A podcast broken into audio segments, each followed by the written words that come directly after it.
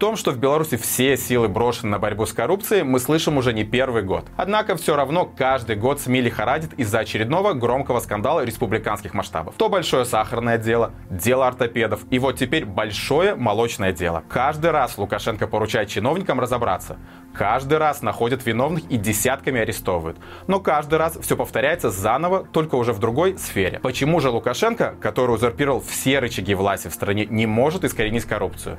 Или не хочет? Об этом поговорим сегодня в горячем комментарии. Коррупция, безусловно, есть вообще во всех странах мира. И даже какая-нибудь там Швеция, занимающая топовые места в рейтингах Transparency, да, в общем, признает, что какая-то коррупция, какой-то уровень в серой экономике есть. Всегда, где есть люди, есть весь спектр нарушений закона, в том числе и коррупция.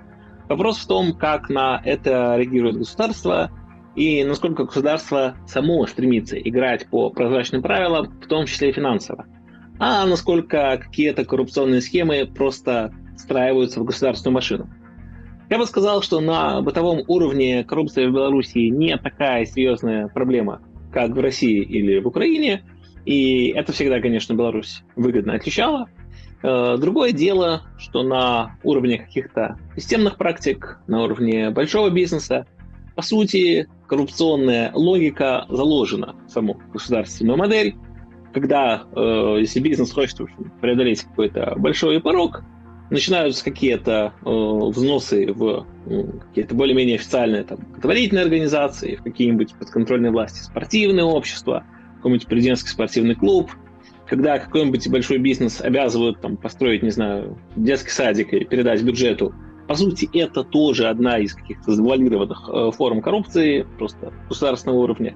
И в этом смысле, конечно, это для Беларуси проблема, э, просто потому, что это делает изначально экономику нездоровой, непрозрачной, и в том числе снижает инвестиции э, хорошего иностранного бизнеса, не тех каких-то мутных компаний из мутных стран, которые готовы работать по странным правилам. А хороший бизнес по таким правилам работать, конечно, не хочет. Это все непонятно, это может как-то изменяться случайным образом, в общем, по решению одного человека. И поэтому, конечно, это снижает инвестиционную привлекательность Беларуси.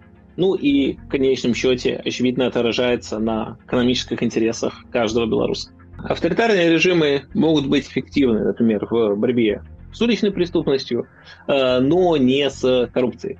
Мы видим, что, например, в Китае вполне практикуют публичные казни за коррупцию, но, опять же, как вполне видим, это из года в год происходит, значит, причины никуда не деваются. И про это вполне хорошо говорил э, не менее авторитарный э, сингапурский лидер Ли Куан Ю, что если ты хочешь бороться с коррупцией, иди посади троих своих ближайших друзей. Ты прекрасно знаешь, за что их посадить. Конечно, по этой модели, что Лукашенко, что Путин, что почти все другие диктаторы, кроме самого Ли Куан Ю, особо не идут. Потому что политическая лояльность оказывается для них ключевым фактором. И, безусловно, возможность вот как-то контролировать неформальные связи, неформальные финансовые потоки – это и есть один из элементов авторитарного управления. Поэтому авторитарный режим в принципе не способен э, особо до конца побороть коррупцию, э, тем более, что коррупция, как какие-то незаконные финансовые операции, которые, в общем, выходят за рамки э, нормальных юридических практик, э, в ситуации, когда само государство существует по неправовой модели, э, когда какие-то поборы могут возникать абсолютно спонтанно, опять же, там, по указу одного человека, это уже само по себе, ну, по сути, легализует такую коррупцию. От того, что э, всех завтра как бы возьмут просто внеплановый какой-нибудь налог э, по закону или без закона, ну, бизнес-то от этого не легче. И в этом смысле, вот когда закон э, абсолютно э, действует не по каким-то разумным, понятным правилам, когда он определяется какими-то демократически выбранными органами, а когда определяется подписью одного человека, вот этому мы там повысим налоги, а вот этому мы дадим особую экономическую зону, потому что я с ним в хоккей играю. Конечно, эта система сама по себе и является олицетворением той самой коррупции. И именно поэтому, когда говорят, что в Беларуси вот нет олигархов, важно понимать, что потому что Лукашенко и есть единственный этот олигарх. Он единственный, который ситуацию контролирует, и все те, кто даже является большими бизнесменами, очень серьезное имя, э, ну, всем им просто помни, стоит помнить судьбу Юрия Чижа, который в ответственный момент, когда Оказалось, что как-то все его влияние куда-то вдруг пропало, Лукашенко его не любит, и к нему претензии. Оказалось, что там человек, который много лет был прям бизнесменом номер один, что он делал? Сел сам за руль джипа и поехал в сторону литовской границы. Вот тебе и все влияние. Поэтому, конечно, всем большим бизнесменам сегодня в Беларуси стоит понимать, что, в общем, бенефи- любые какие-то бенефиции, влияния, полученные в рамках системы Лукашенко, они априори не очень надежны, и в случае чего ты останешься со своими проблемами один на один, совсем не факт, что кто-то за тебя тут вступится. Борьба с коррупцией – это классический такой популистский инструмент. В общем, все правители любят об этом говорить, просто не все что-то делают. Лукашенко изначально ведь пришел к власти именно заявлениями о борьбе с коррупцией в Верховном Совете. Это и была его тема, и есть его тема. Но, конечно, если проследить, вот, как Лукашенко с коррупцией борется, то несложно сделать вывод, что если борьба с коррупцией становится просто ежедневным занятием, с года в год это повторяется, просто там меняются сферы, а события одни и те же, то, конечно, логично задаться вопросом, что, видимо, что-то в самой системе не так, если все время и новые и новые возникают коррупционные дела. Ведь смысл борьбы с коррупцией не посадить одного коррупционера-начальника, а в том, чтобы изначально изменить систему так, чтобы она не порождала массово такие проблемы. И для того, чтобы было меньше коррупции, тут никакого секрета нету. Нужно, с одной стороны, меньше э, государственных вот этих регулирований и сложных непонятных процессов, потому что тогда многим кажется, что это вот сложное регулирование легче обойти просто взяткой. А с другой стороны, нужно больше прозрачности и общественного контроля, именно контроля снизу.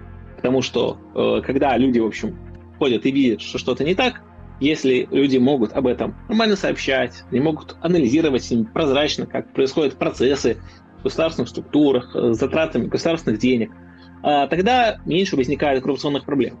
Но, правда, конечно, при этом и сложнее распределить э, тендер какому-нибудь бизнесмену, который в хоккей с Лукашенко играет непрозрачно, э, сложнее как-нибудь э, нехорошо потратить деньги. Опять же, а если бюджетные деньги плохо тратит какой-нибудь начальник, который очень лояльный Лукашенко и обеспечивает ему, например, хорошие там, результаты на выборах э, в своей больнице, вот как с таким человеком поступать?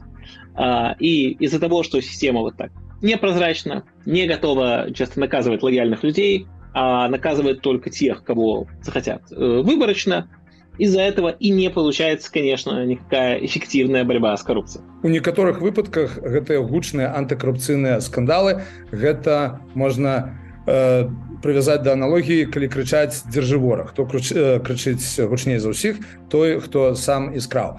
Например, апошний скандал э, молочный, наконт того, як э, менеджеры дзяржаўных прадпрыемстваў згаварыліся, каб прадаваць танна гэтае малако в урон дзяржаве звязаным з сабе кампаніям, а потым прадаваць з вялікім прыбыткам. Значит, ну, па-першае, тут важна казаць, што нельга казаць пра іх як пра карупцыянераў, бо мы маем пытанне да беларускага правасуддзя, пакуль гэта не, не даказана поўнай меры. Но тым не менш, калі дапусціць, што это так, то э, э, менш за год таму было расследаванне па дакладна гэтай жа схеме з белазамі, дзе яшчэ ў дадатак быў такі элемент, што гэтыя звязаныя кампаніі яны абмяжоўвалі продажы на расійскім рынку, то бок яны стваралі адмысловы дэфіцыт гэтай прадукцыі, што ну ішло ва ўрон белазу, бо ён прадаваў менш прадукцыі і, і менш атрымліваў грошы.